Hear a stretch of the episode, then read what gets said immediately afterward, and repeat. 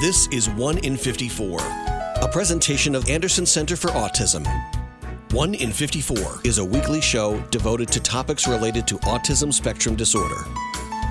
Good morning and welcome to 1 in 54, the weekly talk show on topics related to autism spectrum disorder. I'm your host, Eliza Bozenski, Chief Development Officer at Anderson Center for Autism, and I'm speaking this morning with Gary Moore, who is the President CEO of Nonpareil Institute, located in Dallas, Texas. Gary, good morning. Good morning. Thank you for being on the show. I know that the focus of the Nonpareil Institute is building better futures for adults with autism, and I'm going to ask you to talk all about it, the history, what you do now, what the future looks like. But before we do that, I'd love for you to just give us some background on yourself. Sure, be happy to. So my background is in information technology, and left college and started out as in a career as a programmer. Thought I wanted to be in the technical programming space, but realized computers are smarter than me, so I kind of moved out of that after about 10 years into IT consulting and training and education, but more importantly, staffing. So for about 20 years, I spent the majority of those 20 years helping others find jobs, so IT professionals, and ran several large staffing firms that had dozens of recruiters working for me that placed people in jobs around the country. So I have a strong background in IT and staffing. And but what I'm really proud to talk about is my son. About 24 years ago, we were blessed to have a son. We adopted him, actually, at birth. And as it turns out, a few years later, he had autism. And was diagnosed with autism. So that was the beginning of my journey into the world of autism, which I knew very little about. But that's kind of my background, and we can talk about how I got into Nonpareil when you're ready. So, and this is a very frequent kind of way that these discussions start on this show, is there's often sort of a I don't know if it's a universe at work or what it is, or it's just general, parenting behavior. But often there is a connection between a parent's professional background combined with the recognition and understanding that their child is somewhere on the autism spectrum. And so I'm excited to hear kind of how this moved in this direction with you becoming involved with Nonpareil. And I have some guesses, but I'm not going to throw them out there. I'm going to ask you to talk a little bit more about exactly why and what you're doing there. So why don't we just jump right in there, and I'll ask you could you describe Nonpareil right now?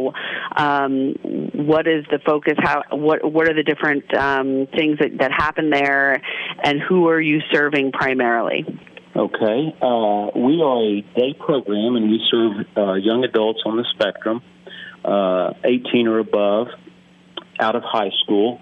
And what we realized, Dan, who was really kind of the genius behind Nonpareil, we may talk about that in a bit, but when he and I joined up about 12 years ago to start Nonpareil, we both had young sons on the spectrum. And as we looked at the future, when they grew up, what was going to happen, as they say, when the bus stops showing up. And as I was very familiar with the staffing and employment and competitive employment, I realized it's going to be hard for our sons to find meaningful employment when they get out of high school. And then as I began to talk to people, I realized I wasn't alone in that thinking. And as I began to look at statistics, it was pretty horrifying to look at the future of not only my son, but many young adults on the spectrum once they graduated high school. So we started Nonpareil 12 years ago, and the focus really then was to tap into their passion and what we felt was their potential. And by that, Eliza, I mean many of them, as you may know, not all, but many of them have a real interest, a real proclivity for technology, computers, animation, video games, et cetera, as did Dan's son and my son. And him being in the technical industry myself, we thought, well, what if we tapped into that? What if we could find a way to train them in technology and then utilize that to provide a platform to build product, to build things, to have a career in IT and earn income. So that was kind of the genesis of Nonpareil. And the focus initially, there's kind of the tale of, it's two tales here. One, the early beginnings, 2008, no one was really hiring adults on the spectrum. So our vision then, Eliza, was to bring them in and train them in technology, and which is what we're still doing, but train them in technology and then have them build product, apps and video games, et cetera, that would provide a source of revenue to pay them. So that was the initial thinking. And so since then, I'm excited to say, because society has shifted pretty dramatically in the last 2 or 3 years in terms of companies wanting to hire adults on the spectrum, we've since expanded our program tremendously to include a lot of other skills other than just building apps and games.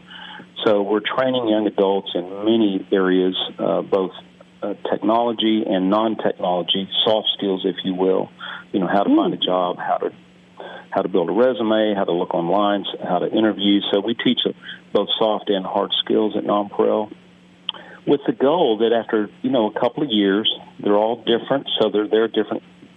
We don't graduate them. There's no hard graduation. So some of them will be there a couple of years. Some might be there a little longer until they're able to leave and go out and find employment, or some will stay at Nonpareil and work. We've employed a number of our students as full-time staff now. So we're trying to just provide a number of options for them and not just limit what others think they might can do, but what we really see is their potential and what their passion is. So that's what we really encourage, is help them find their passion and what they really love to do, and then train them in that area, and hopefully that leads to a better outcome. This is great. It actually coincides with a conversation I was just having earlier this morning about the challenge that we've seen for many years, and I'm sure you've faced with your son as well, where there's a large difference between having a skill set to do the understanding of the steps involved to complete a job, no matter what that role is, and being able to both have the other skills that are necessary to seek and apply for and interview successfully for that job, and then also to maintain that job. It's really great, again, to be hearing about an organization that is recognizing that you can have far more impact if you start to find ways to include, like you said, those softer skills, the interviewing skills, the resume building skills, because I know just from also talking with some folks who are on the spectrum who have faced challenges remaining employed when they first think they found their dream job and it's perfect for them, and then you come to realize that there are other aspects of maintaining that job that are more social or more about being able to receive constructive feedback and come back the next day and persevere. And or, you know, I've got a college degree, I'm ready to go, I have all this training, but I can't find a job. And it's, you know, that can often come down to not really having those other skills involved in being able to figure out how to make a connection to the job that you want. So I love that you've integrated or begun integrating those things as well. How do people find you if they're looking for this particular type of training? How would people find out about your program, or is there a waiting list? How does that work, getting involved? Sure. Well, in the early years, I'd say the first 3 or 4 years, we had a lot of national publicity, NBC Nightly News, CNN, NPR, USA Today. So we had a lot of stories in those early years that the word got out quickly. So a lot of people heard about us or read about us, Family Circle, Computer World magazine. So we were just in a lot of the local news stations here, network news stations. So we had a lot of publicity those first 4 or 5 years. And so that got the word out to a lot of families. So, and we still get a fair amount of media coverage. So that helps. A lot of it's word of mouth, you know, parents that, you know, have relationships with other parents that have children on the spectrum. School districts, we try to talk to every school district in our communities. We're in 4 cities now. So each of those cities, we definitely try to make sure we're connected to all the school districts and that they're aware of us. We have open houses. We attend resource fair, transition fairs at all these schools. We obviously have a website. We social media. Okay. Why don't you share what that website is? Why don't you share the website? Sure. It's NPNancyPaulUSA.org. Perfect. We'll throw that out a couple times. So you're really out and about, and you made good use, it sounds like, of the initial publicity that you received, which sounds, you know, deservedly so. Are you full right now, or is it if somebody were to approach you today looking for training, are there opportunities? Do you have a cap on the number of people that you can serve at any one time? Yes, and you know this is always a tough line to walk. Yeah. We, as a parent, the worst words you can hear is you're on the waiting list. Mm-hmm. And so we quit using waiting list years ago, and we have an interest list.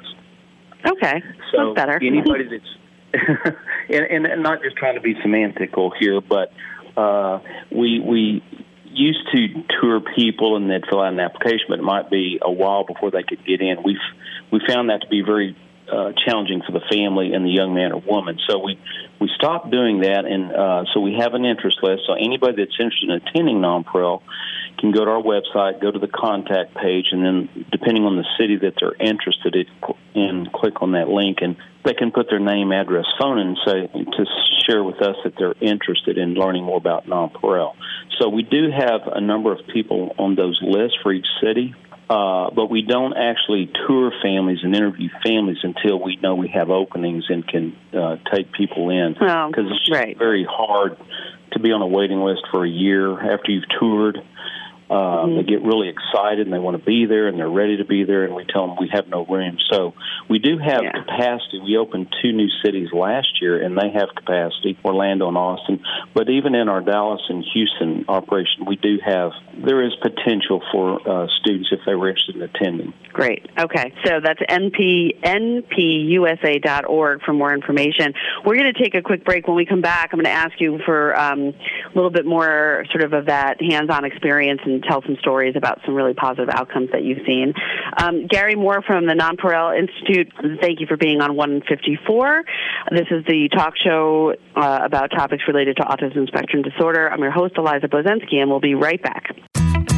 Hey, Hudson Valley, a movement's taking shape to optimize the quality of life for people with autism, and you can be a part of it. Thanks to the Think Differently initiative, Anderson Center for Autism has trained over 100 businesses and organizations to become autism-supportive environments. Dutchess is the first of its kind autism-supportive county, and the village of Rhinebeck, the first autism-supportive community. Get your group the training needed to make a heartwarming impact on countless lives. Learn more at andersoncenterforautism.org. Welcome back to 1 in 54, the weekly talk show on topics related to autism spectrum disorder. I'm your host, Eliza Bozenski, and I'm talking today with Gary Moore, who is the president and CEO of the Nonpareil Institute, started in Dallas, Texas. Gary, you were just telling me that you were now in several different cities throughout the country with a lot of cities contacting you, asking you to come to them. So the market is high. We know the need is there in helping to train adults on the autism spectrum in terms of employment, going beyond the actual skills needed to complete the job, but the skills also needed to find the job, do the job, maintain the job, and hopefully enjoy the job. So thank you for being with me today. Thank you for having me on. Sure. So when we were first talking, before we even started the interview, we were talking about the name Nonpareil, and you mentioned something to me that stuck out, in addition to the fact that we both recognize that there are ways that if we were in France, we would be pronouncing this, but we're going to go with Nonpareil. But tell us what it means, because this is why this is the name. Sure, happy to. And I have to give credit to Dan Sellert, who he and I co-founded Nonpareil. He was kind of the initial genius behind starting Nonpareil, but he was thinking of a name and looking around at different names, and we knew we wanted a name that would, earn the respect of not just the community, but that our students that attended would feel like that they're special, that they're unique, and they're not. Many of them have been bullied in school, marginalized, and just, more or less tossed aside, and so I felt like they're less than, my son included. So Dan came up with the name Nonpareil. When he shared it with me, I said, what does that mean? How do you spell it? What does it mean? When he shared it with me, I thought, that's genius, because it's how we truly view our young men and women. They have no equal. They have no parallel. They're very uniquely gifted and very special, awesome young men and women. And I've learned over the years of being at Nonpareil just how special and unique they are, as I've had the opportunity to be around hundreds of them now and meet thousands more. So that was kind of the genesis of the name, and it really has stood out in the community. We do get asked a lot, how do you spell it? What does it mean? Some people will joke, I'll be at a resource fair or something, and say, oh, y'all make the little candies that go in the chocolate, yes. Little candies, you know, the nonpareils. I said, no, we're sweet, but we don't make candy. Anyway, well, it's one of those names that gets people talking, but I wanted you to share that part of the story because I just think I've never really thought about what it means. I was a Spanish minor in college, so I just never went the French direction. But the no equal, no parallel, I think, is a really wonderful way to express, I think, just the founding kind of feeling and emotion behind the decision that you and your co-founder made when developing the Institute. So I wanted to make sure people heard that. I also would like to give you the opportunity now to tell us a couple of stories. We have about 8 minutes left in our interview, and I'd love for you to give us a couple of examples of situations in individuals who come through the Institute that, when you kind of think about their whole experience from start to finish, make you smile and make you sort of reinforce why you're doing what you do. Sure, absolutely. So a number come to mind, but we have a little time, so I'll try to be brief. One of our first students, a young woman who actually had a degree, but when we met her, she had two jobs. She was throwing newspapers, and she was a crossing guard for a school. So we look at all work as being honorable and meaningful, but obviously wasn't tapping into her potential. She had an IT background. So she found out about Nonpareil. We brought her in and started training her and realized she's a very bright woman and had so much potential that just wasn't being tapped into. So our first app that we built, you can find it in the App Store. It's the Soroban. It's a Japanese abacus. She just loved Japanese culture and math. She's very smart at math. And so she wanted to develop this app. And so we built this app. It was our first app that we built. So in our first few years, it's in the store. And she was so proud. NBC flew down to do a story on Nonpareil. She was the person that they interviewed. And in the interview, she said, I didn't think it was possible for me to do something like this. And it just, when you're watching her share her experience, it brings tears to us.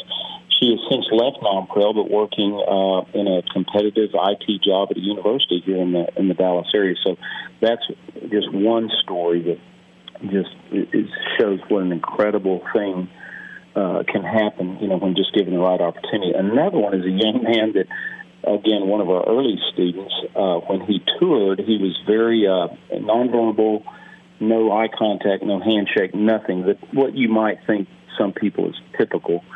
And so we toured, I interviewed the parent, talked to the parents, and couldn't get a word out of him for a couple of hours. And we walked around, met other students, and saw all the great work they're doing. And when they left, I thought to myself, he's never going to be able to come to Nonpareil and be successful.